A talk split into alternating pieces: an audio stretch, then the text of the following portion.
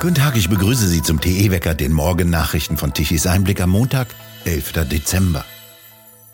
Heute diskutiert die CDU-Spitze erstmals in großer Runde über den ersten Entwurf für ein neues Grundsatzprogramm. Danach soll die Islam gehört zu Deutschland Politik nicht mehr gelten. Nach Informationen von Bild heißt es im neuen Programmentwurf der CDU jetzt, Muslime, die unsere Werte teilen, gehören zu Deutschland und die Scharia gehört nicht zu Deutschland. Das Papier war am Mittwoch nach Angaben von Parteichef Merz in einer internen Diskussion der Kommission fertiggestellt worden. Es soll zunächst dem Präsidium der Partei und danach dem größeren Vorstand vorgelegt werden. Merkel, die war mal Kanzlerin, hatte 2015 noch erklärt, der Islam gehört zu uns, weil wir hier Millionen von Muslimen haben. 2018 erklärte sie, dass inzwischen Millionen von Muslimen in Deutschland lebten. Und diese Muslime gehörten auch zu Deutschland und genauso gehöre ihre Religion damit zu Deutschland, also auch der Islam. Jetzt will die CDU-Führung betonen, zu Deutschland gehörten Muslime, die unsere Werte teilten. Gestern am Internationalen Tag der Menschenrechte wurden in Karlsruhe 599 Strafanzeigen an den Generalbundesanwalt übergeben. Die Strafanzeigen richten sich gegen Politiker, Minister, Richter und Funktionäre, die zur Einführung einer einrichtungsbezogenen Impfpflicht beitrugen. Die hätten sich mutmaßlich eines Verbrechens gegen die Menschheit schuldig gemacht, heißt es zur Begründung in der Initiative des Zentrums zur Aufarbeitung, Aufklärung, juristischen Verfolgung und Verhinderung von Verbrechen gegen die Menschheit aufgrund der Corona-Maßnahmen. Das will Ereignisse und Dokumente im Zusammenhang mit den Folgen der Corona-Maßnahmen systematisch archivieren und aufarbeiten. Die gewonnenen Erkenntnisse sollen dann einer breiten Öffentlichkeit zur Verfügung gestellt werden.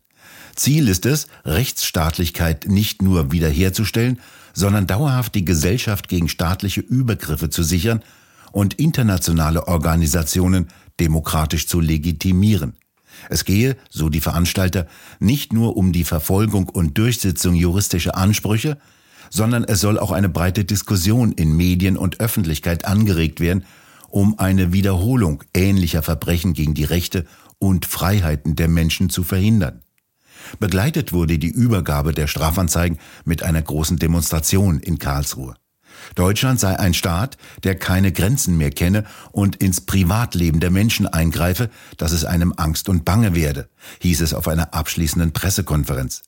Ralf Ludwig, Rechtsanwalt und Gründer der Initiative, sagte auf der Pressekonferenz, Unsere Gesellschaft in Europa hat sich darauf verständigt, der Staat darf keinen Menschen töten, insbesondere keinen Unschuldigen.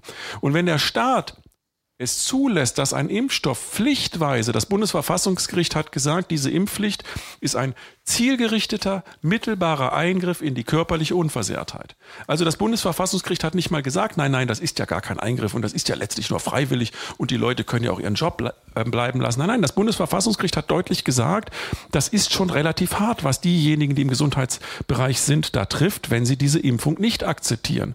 Und sie haben auch gesagt, ja, und wir wissen, dass es sogar auch Menschen geben kann, die sterben können. Aber wir müssen eine Abwägung machen. Es gibt über das Leben keine Abwägung. Das ist die rote Linie. Der Staat hat nicht das Recht darüber zu entscheiden, dass es wertes und unwertes Leben gibt. Der Staat kann nicht sagen, 0,02 Prozent nehmen wir hin. Wir nehmen das nicht hin. Die letzte Grenze, die wir nicht überschreiten dürfen, ist, dass wir Menschen dazu zwingen, ein Mittel in ihren Körper aufnehmen zu müssen, das sie möglicherweise tötet. Und wenn es nur ein seltener Fall ist. Vor einem Jahr verhafteten 3000 Polizisten in einer spektakulären Razzia eine Gruppe von 24 Personen um Heinrich Prinz Reuß. Er soll Kopf einer Gruppe gewesen sein, die einen Staatsstreich geplant hat. Doch nach einem Jahr steht immer noch nicht fest, weshalb er verhaftet wurde. Seit einem Jahr sitzen die Beschuldigten in Untersuchungshaft, ohne dass die Staatsanwaltschaft bisher etwas getan, wie zum Beispiel eine Anklage erhoben hat, so berichtet Tichys Einblick. Was letztlich die Anklageschrift beinhaltet, weiß auch Thomas Chammer als Strafverteidiger von Reuß nicht, wie er in einem Gespräch gegenüber Tichys Einblick ausführte. So lange Untersuchungshaftzeiten, sagt er, seien absolut unüblich und wären nur gerechtfertigt durch einen hohen Prozessaufwand. Chammer rechnet nicht damit, dass wie im Fall von Michael Ballweg in Stuttgart die Vorwürfe der Staatsanwaltschaft nicht einmal für eine Anklage ausreichten. Denn es wäre, so Chammer gegenüber Tichys Einblick weiter, für den Generalbundesanwalt höchst blamabel, wenn die Gerichte eine Anklage nicht zulassen würde. Dies würde bedeuten, dass grob fehlerhaft gearbeitet wurde. Das will er dem Generalbundesanwalt derzeit noch nicht unterstellen. Es gebe keine geheimen Panzerdepots und Jethangars sowie abmarschbereite Divisionen, die man für einen bewaffneten Umsturz bräuchte, sagt Chammer weiter gegenüber Tichys Einblick. Was es gebe, sei ein Krummdegen aus dem 13. Jahrhundert und eine Armbrust ohne Pfeile aus dem 14. Jahrhundert, zumindest bei Prinz Reuß. Den Vorwurf der Staatsanwaltschaft eines Putschversuches versteht er, jedenfalls zum jetzigen Zeitpunkt nicht. Er hält ihn für falsch. Denn zu einem strafbaren Versuch gehöre das unmittelbare Ansetzen zur Tat. Für die Feststellung dafür bräuchte man eine Verabredung, einen Zeitplan und Organisation sowie geeignete Mittel und Geld für die Ausführung. An all dem habe es gefehlt. Auf die Frage von Tichys Einblick, ob die sogenannten Putschversuche über das Stammtischgerede und Geschwätz verbitterter älterer Herrschaften hinausgehe, meinte Chammer, nach Ansicht der Generalstaatsanwaltschaft ja, er aber habe da seinen Zweifel. Morgen geht die große Klimasause in Dubai zu Ende. Mehr als 70.000 Teilnehmer fliegen vom sogenannten Weltklimagipfel wieder rund um den Erdball zurück. Deutsche Medien gaben der Bevölkerung die volle Dröhnung, schreibt dazu Frank Hennig bei Tichys Einblick und fährt fort. Klimakonferenzberichterstattung ein aus Halbwahrheiten, allein für gültig erklärten Wahrheiten und Ideologie bestehendem Framing. Man könne die Messe aber auch als religiöse Sicht interpretieren, so Henning auf Tichys Einblick weiter. Hier treffen sich Gläubige, die sich in ihrem Glauben bestärken und Zweifel nicht zulassen. Mit der Regelmäßigkeit der Schläge einer Kirchturmglocke werde vor jeder Konferenz die Dringlichkeit betont. Wenn diesmal aber nicht der Durchbruch gelänge, seien wir unrettbar verloren, dann komme das große Glühen und so weiter. Ständig sei es fünf vor zwölf, die Uhr müsse irgendwann stehen geblieben sein. Viel Beachtung habe die Konferenz in Paris 2015 gefunden, so erinnert Frank Hennig, wo erstmals verbindlich Klimaziele für die einzelnen Länder vereinbart wurden. Es entstand ein 2 bzw. 1,5 Grad Ziel, das den Einsatz fossiler Brennstoffe nur bis zum Jahre 2040 zulassen würde. Deutschland müsse die 1,5 Grad Marke erfüllen um jeden Preis, gerade so, als stünde dies im Pariser Vertrag und es hinge nur an uns, ob dieses globale Ziel erreicht werde. Was wurde mit den bisherigen mehreren hundert Milliarden Euro Energiewendegeld erreicht, fragt Henning weiter und wörtlich, wir haben die höchsten Strompreise und sind Vize-Europameister hinsichtlich der spezifischen Emissionen bei der Stromerzeugung. Ziel deutscher Klimapolitik sei, den Ausbau der Erneuerbaren zu maximieren und die Wünsche des klimaindustriellen Komplexes umzusetzen. Nicht der Klimawandel solle bekämpft werden, sondern der Klimaschutz diene als Vorwand, alle anderen Technologien neben den sogenannten Erneuerbaren zu verhindern oder zu beschränken, damit Branche und Lobby der Wind- und Sonnenprofiteure zufriedengestellt würden. Da eine Versorgungssicherheit damit nicht hergestellt werden könne, werde Verzicht vermittelt. Die Klimaaußenpolitik sei die Fortsetzung deutschen Größenwahns mit anderen Mitteln.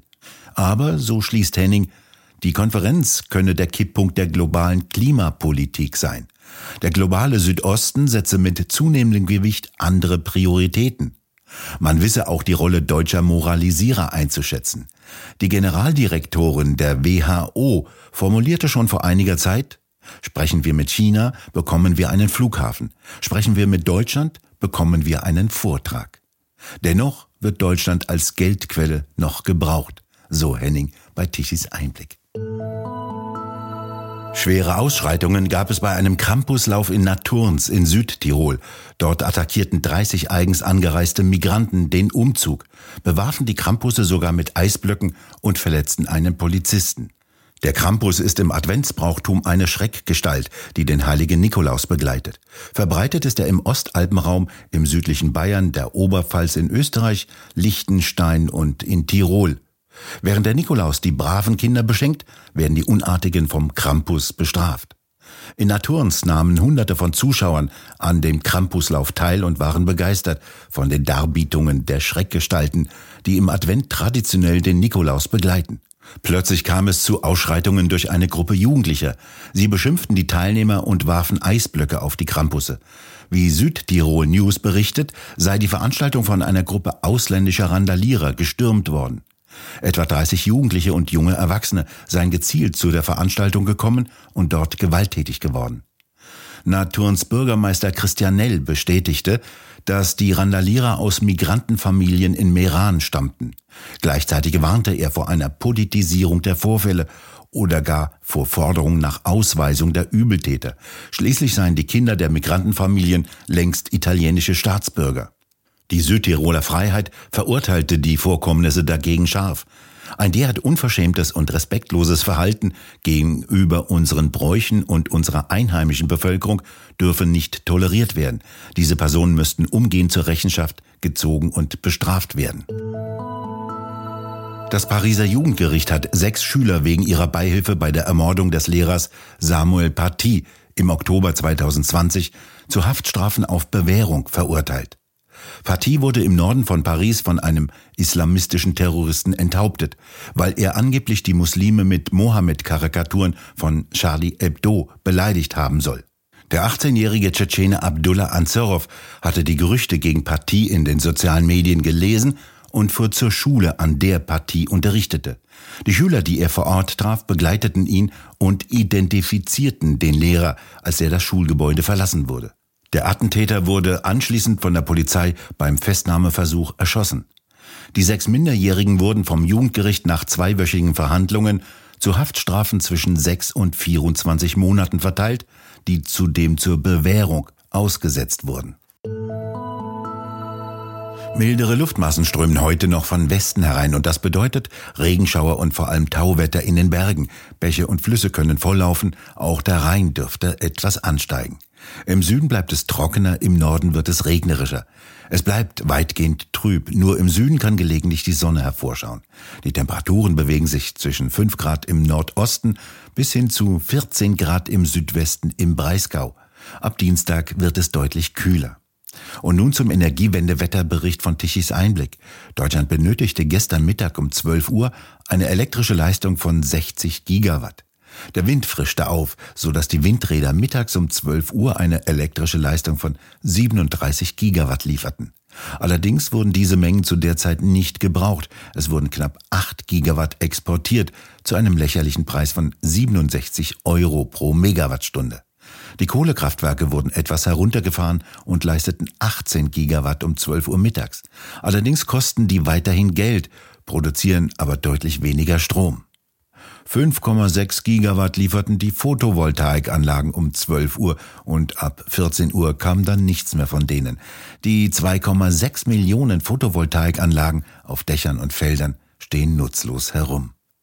Wir bedanken uns fürs Zuhören. Schön wäre es, wenn Sie uns weiterempfehlen. Weitere aktuelle Nachrichten lesen Sie regelmäßig auf der Webseite tischiseinblick.de und wir hören uns morgen wieder, wenn Sie mögen.